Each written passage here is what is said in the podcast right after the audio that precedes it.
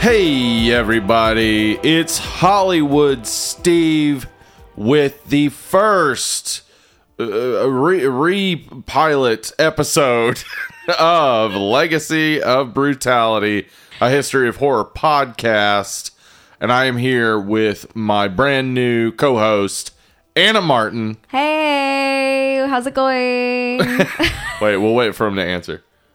Okay, yeah, everybody's doing good. It sounds Yeah. like, yep, yep. yeah, this is like an interactive podcast. Yeah, uh, yeah, yeah. We'll we'll leave a pause there for everyone to answer.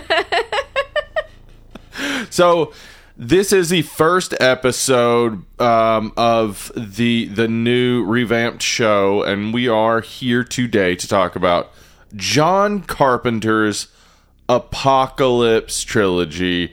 We're going to get into the history of you know where where these um, themes and things come from in, in his life, uh, why he he's interested in these things, and we're also going to talk about just you know some of how those things developed in these three movies. Now, if you don't know, the Apocalypse trilogy is John Carpenter's three uh, unofficially connected uh, by the theme of apocalypse movies The Thing, Prince of Darkness, and In the Mouth of Madness. Now, these movies are not necessarily a trilogy, like in, in the sense that they have any connective Narrative, material, yeah, narrative, or characters, characters. yeah. yeah, none of that. It's all thematically connected. So, the theme being apocalypse. So, I think it's important to know that John Carpenter, as a little bitty young boy, uh, growing up in New York, his father, who was a professor of music, got a job at Bowling Green in Western Kentucky, which took the family from New York down to, to Bowling Green, where John Carpenter was uh, at school, and uh, from first through the third grade, they read them the Bible every day. Okay. Yeah, This is- this is the South in the 50s. Yeah. Yeah. Uh-huh. that tracks. Yeah. So uh, we're in Western Kentucky in the 50s, and I looked into it. And uh, Western Kentucky, um, surprisingly, a lot of Catholics in Western Kentucky, Oh, but okay. um, not to the point that uh, it outweighs the large number of Southern Baptists Sure. and things like that. Yeah. Uh, but he he was read the Bible from first to third grade in That's class. that's wild. Like the whole thing. Yep. Apparently they read the whole thing, and There- in third grade. There's they- stuff in there that kids should. oh, be- for sure, right? Like Wow. Lot's daughters were like, we're the last Yeah. people. I guess we're gonna have to, you know, Yeah. re- uh, procreate with our dad. Yeah. Yeah. Uh, yeah. No. So uh, he says in third grade they got to the Book of Revelation, uh, in which uh, he he says he didn't really understand Uh-huh. a whole lot was going on, but the imagery is rich. You know, it Yes. sticks with you. There's a, there's a whole lot in there uh, that that caused him a lot of fear. Uh, and aside from that, uh, this was also the time post World War II, following the end of World War II, which you know saw the the United States drop two atomic bombs, uh, and afterwards uh, continual atomic bomb testing. Well, John Carpenter was a, a, a huge fil- fan of the cinema, so he went to go see a lot of his favorite movies, which were fifties sci-fi B movies, Yeah. like uh, The Thing from Another World. Uh, it came from another planet, one that he, he says was very formative for him. Uh, there, there's there's so many of those movies though, like uh, you know them or what or whatever that involve nuclear bombs, and so he he uh, you know growing up in the 50s got a very healthy fear of nuclear apo- apocalypse, uh, and so he grows up with these fears and when he finally gets to the point after uh, going to usc and actually getting to to uh, uh, learn under the tutelage of his, his favorite director howard hawks who directed the thing from another world, World. uh, and uh, you know uh, do, doing work at usc film school he eventually uh, directs uh, Dark Star, which he wrote with uh, uh, Alien writer Dan O'Bannon, and you know uh, goes on to to direct eventually Halloween, which kind of catapults him into a position to to eventually, you know, uh, potentially be this huge Hollywood director. His next big project uh, was was going to be the thing.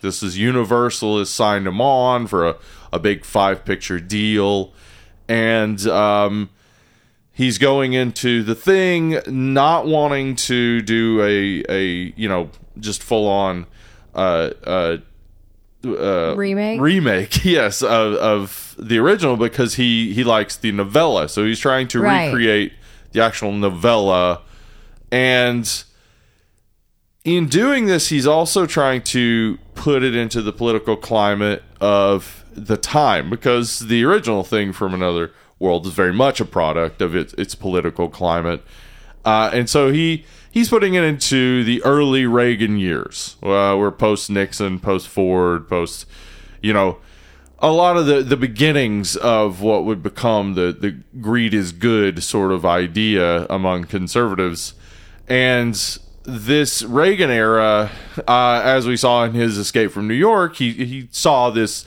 potential for uh, apocalypse, Yeah. for dystopia, for an end.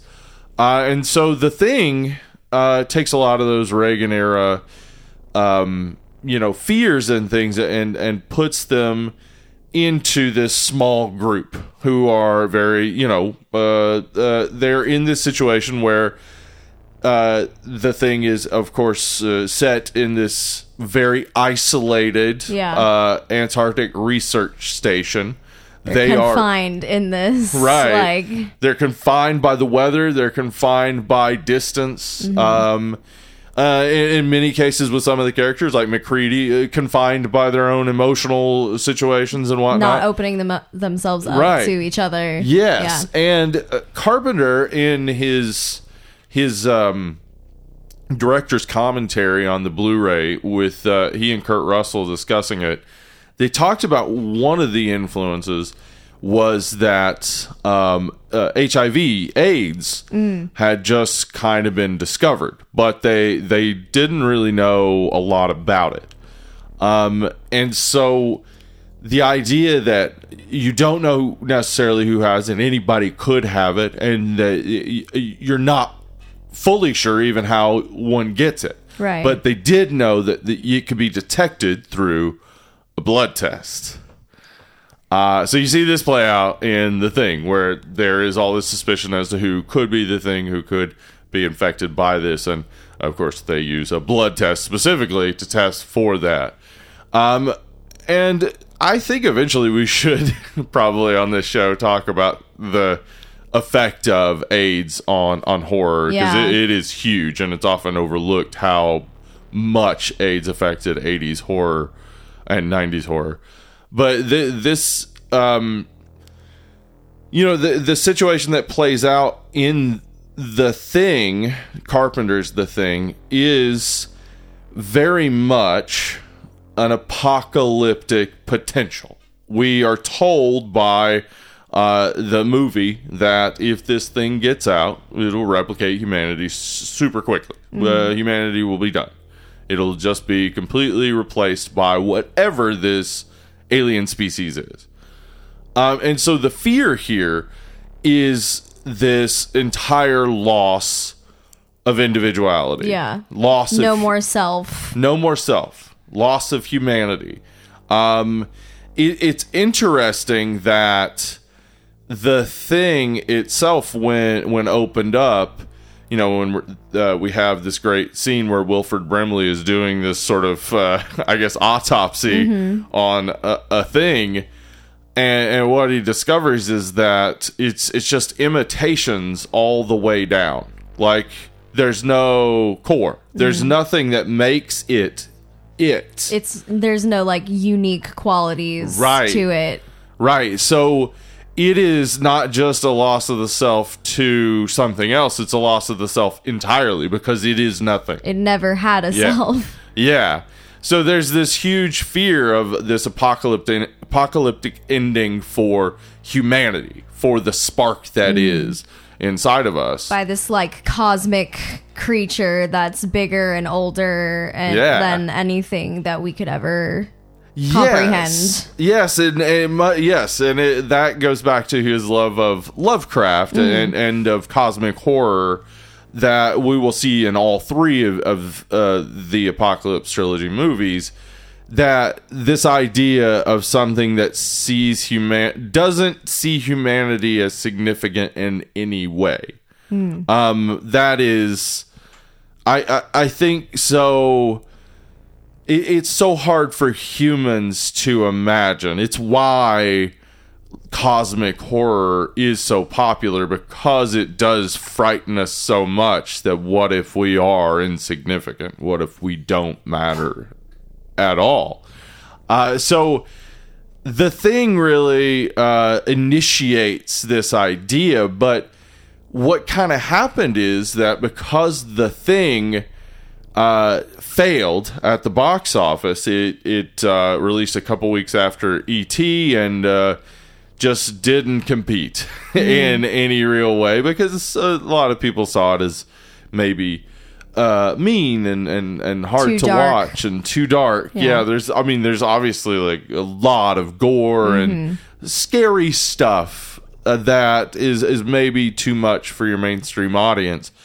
But what that does is it it kind of derails Carpenter's career a little bit. He was set up to direct Firestarter, uh, another Oh, wow. Stephen King adaptation. Um, and there were several projects in the potential future, but because of the failure of the thing, he he didn't have as many of those options directly ahead of him. But it's interesting. In an interview with Vulture, he he says uh, that he got fascinated with the end of things, and that that fascination carried over. And he told Wall Street Journal that all three of the movies are uh, about the end of things and about the end of everything. So this this movie, even though it, it kind of uh, it failed financially, it got him working creatively in that direction. So, um, he made a few movies uh, b- before he was able to actually get back to this idea of apocalypse. But eventually, uh, five years later, in 1987, the Prince of Darkness released, which is uh, a a you know uh, amalgamation of quantum physics and religion. Yeah. Uh, you know, Kind of like the the battle between atheism and spiritualism Right, and science and spiritual like yeah. Yeah, and we kind of discovered that both are wrong. Though the the science is right, uh, because the science that we're introduced to from the beginning is quantum physics, and what we're told by our professors that we need to throw our our understanding out the door and the movie then you know verifies that Yeah. that is true so the scientists are technically right in that they don't understand the science Right, but they also can't do anything right. to stop it. yeah, yeah, yeah. They're So it- still yes, helpless. Yes, both the religious and, and the scientific elements are helpless to stop Mm-hmm. this son of the anti god, which is a green goo locked in a jar in the basement of a church in downtown Los Angeles. And I I just have to say I love the like these are proper horror films Oh, of like how like like just the visuals and everything, but then they're also about like such deep themes, you know? Like Yeah. just I just love that Satan in this is just like green swirling fluid. Well, it's interesting because uh, on the uh, on the the commentary track, uh, Carpenter says specifically that it's not Satan. Okay. Uh, because because as we see in the the movie, the the religion breaks down. Like uh, you know, uh, Donald Pleasence tells us that they were wrong. Like they they Right, didn't yeah. understand it.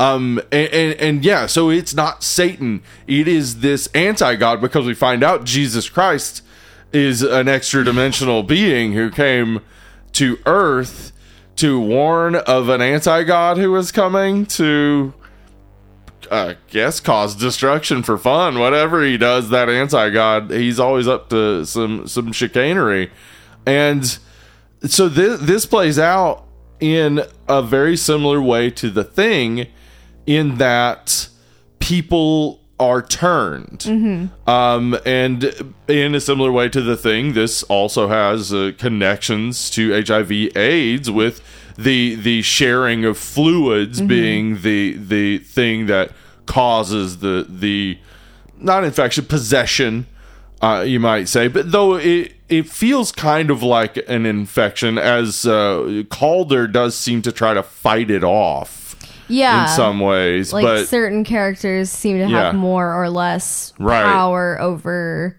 but most of the characters are immediately Yeah. like just immediately to- succumb to it yes so the prince of darkness uh has that uh you know you you you aren't sure you can trust your friend it also has that loss of individuality loss of identity. There's a hive mind element throughout with the insects seen being attracted to this place. Um and and it, it's it's very interesting that again like uh carpenter is drawing out these themes but in this case in the thing what we had was this this thing that really like its primary like way of integrating was was physical. Like it tried to take the physical body of another and and become it. Uh in, in this it's a it's a spiritual thing where the humanity uh, inside the person is washed away by this uh you know z- son of anti-god liquid it's it's essentially a baptism yeah yeah, uh, an anti-baptism. Um, this this taking away of of the individual spirit. So that that persists throughout, and the the Prince of Darkness, of course, uh, didn't do well either. um, it it was a, a universal release as part of his like five uh, picture deal with them, but it was actually like produced by Carolco Pictures, um, and had a much lower budget. But this, I mean, th- this obviously carries over a ton of the themes from the thing, but introduces a lot of new things that I think are followed up more in the next installment, which came eight years later uh, from New Line Cinema in the Mouth of Madness. And in the Mouth of Madness is the story, of course. Uh, if you haven't seen In the Mouth of Madness, you need to see In the Mouth of Madness because this is one of my favorite Carpenter It's movies. excellent. It's so good. But this is the story of a, uh, an author, Sutter Kane, who is writing reality. Um, he is hearing the call of the extra dimensional beings who um, who are behind it all. I guess they're they're behind they're behind the the pages of of truth that is reality that are being written by a man, Sutter Kane, who is also part monster himself. Yeah, it's another like kind of like layers again of, Yeah. of this like power structure that's all convoluted and Yes. Yeah. And, and it's interesting here because this, unlike the other two, is not set in one specific central location. This is kind of all over the place. Uh, and this has our uh, hero, John Trent, our protagonist, John Trent, because uh, technically what he does in the the entire movie is not heroic as he is the deliverer of destruction. Um, but our protagonist, John Trent, played by Sam Neill, is hired by this publishing company because their their famous author Sutter Kane has disappeared right before he's supposed to be turning in his final book in his series of books about this very messed up New England town. He's a very clearly like a Stephen, Stephen King. King. analog. Yeah, yeah. and and so uh, John Trent investigates this and uh, discovers uh, that not only uh, you know is uh, Sutter Kane Sutter Kane done with the book, uh, but the book is his life because he only exists in the book. Um, it's it's so interesting because uh, you know we we've had this attack on our physicality, we've had this attack on our spirituality, and now uh, an absolute attack on our own existence, our reality. Yeah. Uh, this this apocalypse is, um, I mean, it is it is interesting because what it's saying is that our world our world is a is a book written to end in horrors, which is the religious contention of of apocalyptic readings of Revelation. That you know, if you you have an apocalyptic reading of Revelation, what you then believe is that the inevitable ending is written in a book. Mm-hmm. Like the inevitable ending of all people is right there in the book. So this is in a lot of ways a reflection Mirroring, then of that yeah. idea of Revelation. So Sutter Kane is our John on the Isle of Patmos writing to the seven churches. And mm. I I I think that the this follows up the religious ideas in the Prince of Darkness, but nullifies any sort of spirituality or religiosity. Like it, it doesn't even imagine that that's real. It's saying no, actually, the world is just a, a book written by an insane author. Yeah. Yeah. The horrors of these uh, unknowable forces. Yeah, I think I think it's also interesting that um, Carpenter said in, in an interview that I watched that he sees his movies in two categories. He makes siege movies, and he makes journey films. Okay. Um, and very clearly, the thing is a siege movie. Prince of Darkness, a siege movie. And one would easily say, In the Mouth of Madness is a an adventure film, Right. a journey film, but it's not.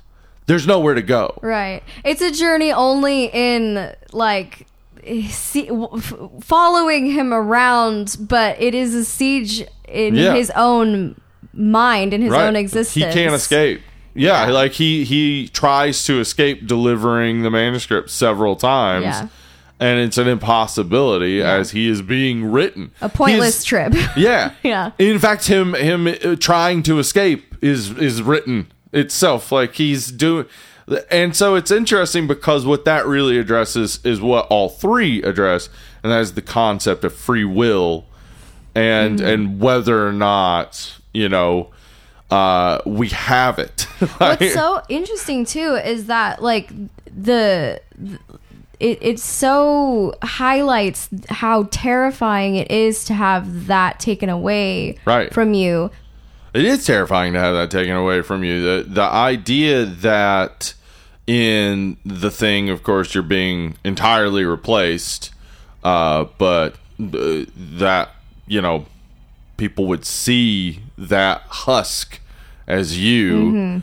Uh, the idea in the Prince of Darkness that like any striving we've done toward scientific or spiritual endeavors has been entirely useless and the the end was always inevitable and it could not be changed and even when they think they've changed it at the end it's revealed like the the future has uh has not changed like they they changed who comes walking out of the church but not the The inevitable fact end that of it's it Yeah. still gonna happen. Right. So there's no there's no will there Yeah. to, to be exercising the same in, in the mouth of madness. Yeah, it's constantly proven there's nothing to do. any force that that could do this or would do this is like for our understanding evil Yeah, like absolutely. but but for for a lot of people they like that they like n- not having to be the one in control so interesting okay. that so you know that Yeah. like that is a comfort to like a lot of people to have the like everything written out Mm-hmm. you know that uh, uh you know they they believe a lot of uh in a lot of um I guess benevolence from a force like that, but Yeah. like these films clearly show that if that were reality, Yeah, there'd It- be no benevolence. right Yeah. and and and and we wouldn't we we wouldn't exist to be able to even recognize what was being done for us anyway Right. so it's like completely yeah it's just a horrifying concept that I mean, specifically in Prince of Darkness, like they they spend all that time discussing and like trying to figure out or trying to reconcile what's going on. And like the reality is that the locks on the tube are on the inside and mm-hmm. like nothing religious like the the religious institution that's been holding this tube this whole time hasn't been doing anything to hold it at bay. They Yeah. thought they were, but no, it was just waiting for its time to do this. That was it. Like it, it's so you it's so like pow- like that feeling of powerlessness of like n- there was never anything to do uh is is honestly in all three of these films that powerlessness at the end of the thing with MacReady sitting there not knowing you know exactly if one or both of them is the thing mm-hmm. or if neither is the thing and if that even matters. But also like there's that like hopelessness at the end of the thing that it's like well this is the same thing that happened with those norwegian dudes and it didn't stop the thing. And in fact Right. it had been buried in the ice for 100,000 years we're told. So even them trying to stop it doesn't stop it it just delays the inevitable. Uh so yeah that that hopelessness and that loss of will or loss of free will and that just inevitability. Yeah. Yeah.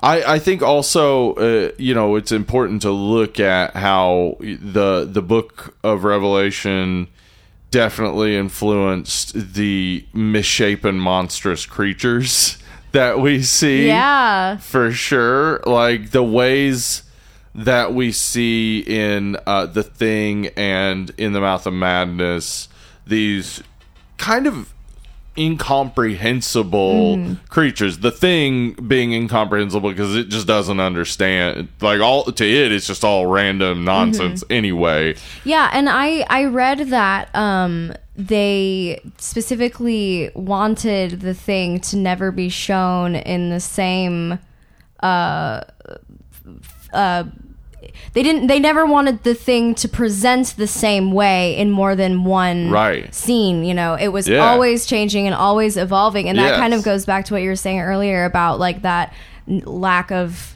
any self or or individuality of that Right. like it, it can't even land on one form yes and of course we see that in the book of revelation with you know the various different creatures described and how they'll have you know heads of this and the bodies of that and whatnot and and and that i think um we don't see that in the prince of darkness but there's no need because the prince of darkness is so overtly uh, scriptural and, and like even has its own made up scripture that uh, that John Carpenter was just kind of free associating.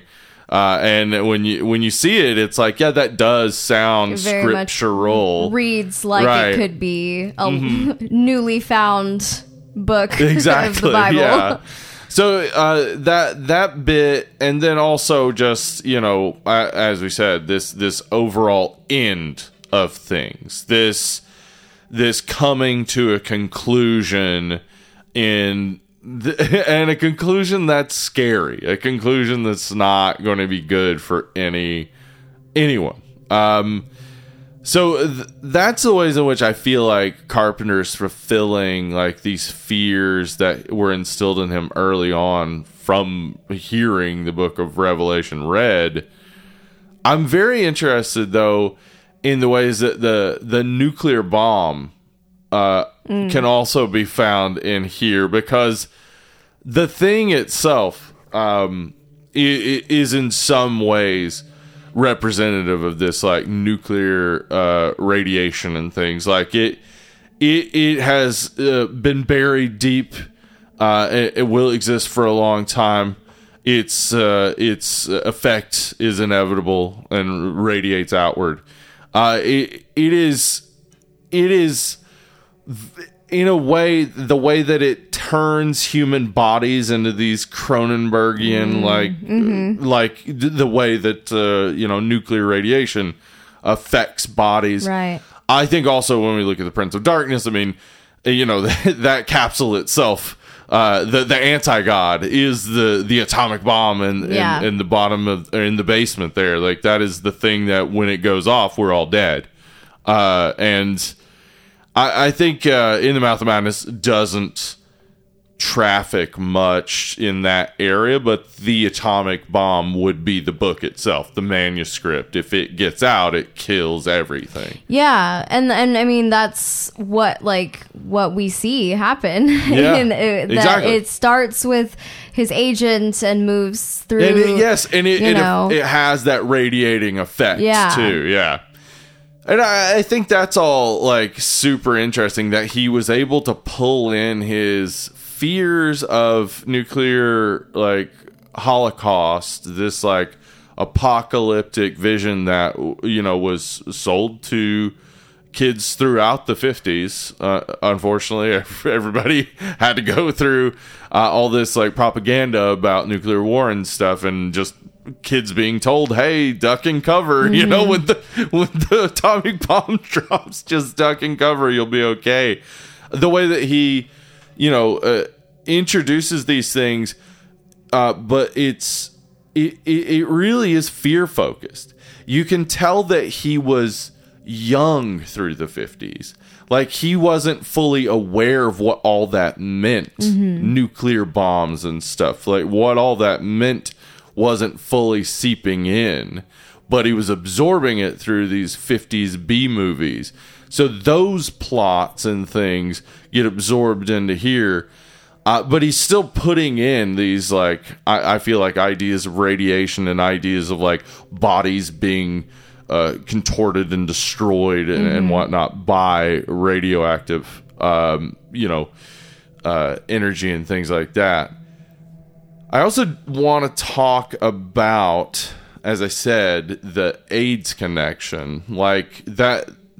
You know, he and Kurt Russell saying that about the thing and seeing like you know specifically the blood test and, and all that like that that seemed really clear and then in the prince of darkness i mean the the sharing of fluids and mm-hmm. whatnot and and even beyond that having uh, a character who many have, have read as as uh, potentially like uh, being like hiding his, his gayness because he is saying regularly things about being gay and then like he's hiding in the closet from two women who are trying to get at him you know? Um and then also there there is a a, uh, a woman on woman kiss that is the uh, the transmission of this like possession so there there there is like there there are several reasons to connect this transmission with with HIV potentially. But when we get to In the Mouth of Madness, we're talking about 1995. Things are a lot more defined when we are talking about HIV and AIDS. Um, and I, I feel like, you know, it, it is still in there because people are spreading uh, Sutter Kane's message by, uh, you know, insisting their friends read the books, you know? Right. So it's still there. They're but passing it around Yeah. to each other. I, f- I feel like, yeah, like the the immediate danger that we see in the thing in Prince of Darkness is now less immediate. It's more of a a, a danger that that festers. It's a danger that rests and sits and and over time, uh, you know, uh, takes takes away your health and takes makes you start to look like sick. You know, a lot of his like the the fans that come up to him or you know the the uh, the agent that attacks him. They all have like the kind of messed up skin and stuff. There's something going on with their eyes too. I yes, think. yeah. Well, that that I think is is definitely like a, a- their loss of individuality. It's that Sutter Kane can see through their eyes, like he can use them as like a his own little puppet at any time. Uh, but I- but I think that like though those elements, uh, you know, the, the the fact that now we're looking at HIV/AIDS as something that kills you over time, that causes this diminishing like health um, i- i- is more reflective of what HIV I, HIV was starting to be by the mid '90s. So like, there's still this throughout all three of them. This idea of a of a, an apocalypse through uh, spread through uh, what one might call a contagion. Yeah, Virality. uh, Of, yeah, uh, yes, and, virality is, is a good way to describe what we see in In the Mouth of Madness because it really is like uh, the the thing. Uh, the the book itself is is viral. It is it is spreading this um, this much more deep and and in this case of virality insidious message in seemingly pop pulp horror entertainment. Um, I yeah, I, I I think I think that like all three maintain several themes that that you can you can tease out throughout, but we also saw like a whole lot of stuff that's just a lot of similarities. I mean, you know, the fact that there are a ton of crosses in the Prince of Darkness and in the Mouth of Madness. There's just a lot of crosses. Yeah, that those visuals are so good and so eerie. Yeah. Um, what were some of the other themes and uh, thematic elements that you saw throughout all three? Um, I I feel like this is probably like pretty obvious, but I think just the one that impacts me the most, I guess, is just the utter lack of control or like having control taken away from you.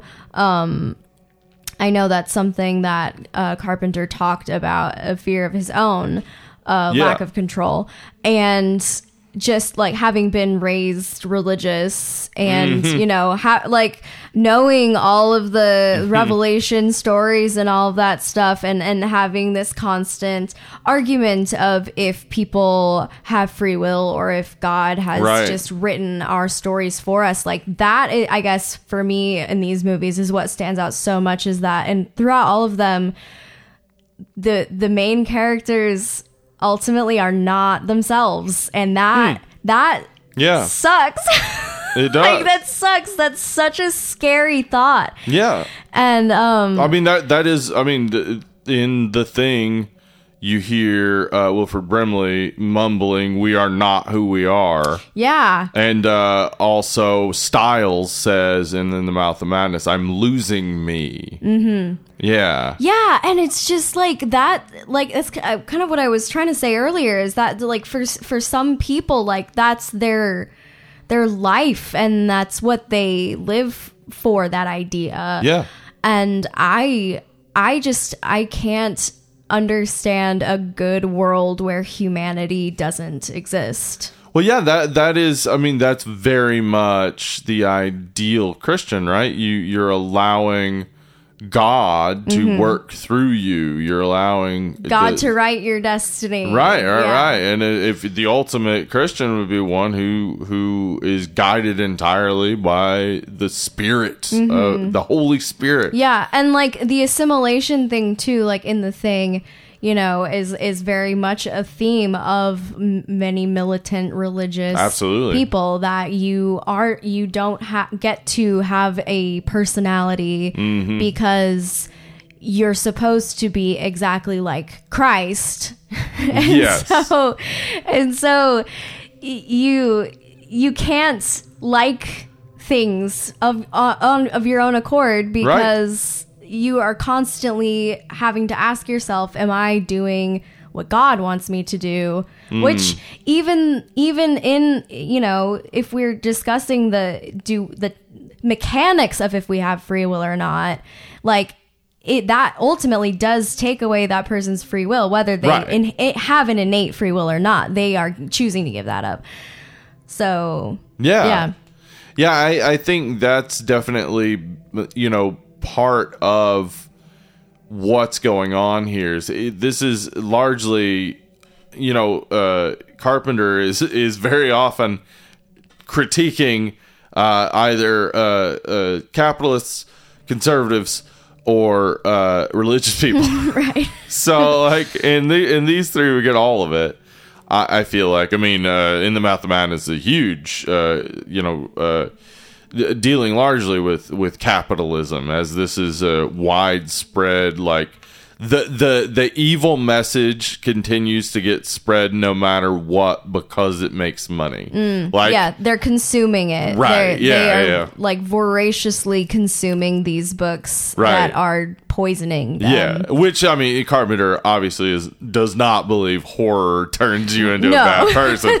so that's not, not. what he's getting at there. He's definitely getting at this like uh, yeah, consumerist drive and the the fact that if if capitalism found the thing that would destroy the earth, they'd still sell it if it made money. Mm-hmm. Like, it, it wouldn't matter. Uh, yeah, we we also see you know in uh, the thing and the Prince of Darkness. I mean, th- these are Reagan years. Um, he's he's dealing very much with Reagan. I mean, eight, uh, 88 was They Live, uh, and that is very just this like anti yuppie, anti establishment, anti like anti conformity uh, uh, film, and and uh, the thing can be seen very much as this anti-conformity film. Like the thing they're trying to avoid doing is becoming uh, just ex- uh, the exterior of themselves with nothing on the interior. They're trying to avoid that conformity, trying to avoid being, you know, you know, just lumped in mm-hmm. with A all cog in the machine. yeah, well, Yeah. yes, very much. So like I, I I think that we can we can see so much of of what Carpenter is doing in all of his other films throughout the Apocalypse trilogy, but like specifically why he's dealing with those in these movies, I feel like is is pretty obvious because uh, the the the Reaganist conservatives, uh, uh, the the yuppies who were willing to sell out anything, they're a death cult. They're they're leading to the absolute end and destruction of the planet and humanity. Like Right. they, all of these things that he's dealing with in all of his films, he's dealing with the, in these specifically because that that fear is being realized in the real world. That fear of us losing our individuality and beyond that losing humanity entirely because of whatever thing it is. I mean, Reagan specifically. I mean, he, as I said, Carpenter's dealing with AIDS throughout. Reagan specifically just allowed AIDS to take hold and run rampant. Yeah. yeah. like the the fact that uh, in in all three of these movies, he is very much dealing with Reagan is still is still true. Even in '95, we could say he's still very much dealing with with the effects of, of Mm-hmm. The Ronald Reagan. aftermath. Yeah, the aftermath of that presidency and those e- economic policies and things like that. So, like, I I I don't know. I I I have said before on Dead and Lovely that John Carpenter is absolutely you know one of my favorite directors of all time. Mm-hmm. He's way up there. The guy he I I I very much appreciate the ways in which in all three of these movies he's able to explore all these things but the movies are just great movies. Yeah. Like They're just fun, and if you're not looking deeply into them, you're still going to be completely just treated with, you know, a gorgeous display of Right. of a, a, a master. You know, Yeah, absolutely. Well, um, I am, am glad that we got through this first episode. I, I will admit to you, dear listener, that I have been anxious. I have had so much trouble putting this all together, and that is why there was such a large gap between the first three episodes that were originally released and this. Is honestly, I am just a ball of anxiety, and I needed a co-host to make this possible. And even then, as Anna can attest, I have been a ball of anxiety. So I, I truly hope that this episode I mean, is interesting. I had fun listening to you. Okay. So we we are gonna follow this up over on the Patreon with uh, John Carpenter's Cigarette Burns, which is a Masters of Horror episode, and uh, Carpenter himself has said that he feels like that is uh, uh, additional material in the Apocalypse trilogy. So I, I highly recommend. It's on Tubi. So you can watch it for free Check with, it out. with ads. Go check it out. We're going to be talking about it on the Patreon. So head on over if you want to hear our uh, bonus features episodes where we do some supplementary material uh, uh, that relates to the main topic of the month. Uh, head on over to patreon.com forward slash legacy of brutality. Become a patron. You'll get an episode a week uh, where we will be adding some supplementary material to to the main episode. So well worth your time, I believe. yeah, and also go follow us on the social medias. We have an Instagram page that is Mm-hmm. Legacy of Brutality Pod, and we also have a Bluesky account Yeah. that is Legacy of Brutality. That's right. and we would love to connect with you guys all over there. So, Absolutely. So uh, head on over to those things, and thank you for listening to uh, the second first episode of Legacy of Brutality. We'll see you next month. Uh, I have been Hollywood Steve. And I'm Anna Martin, and, And- we're your friends till the end. That's right. Love you. Bye. Bye.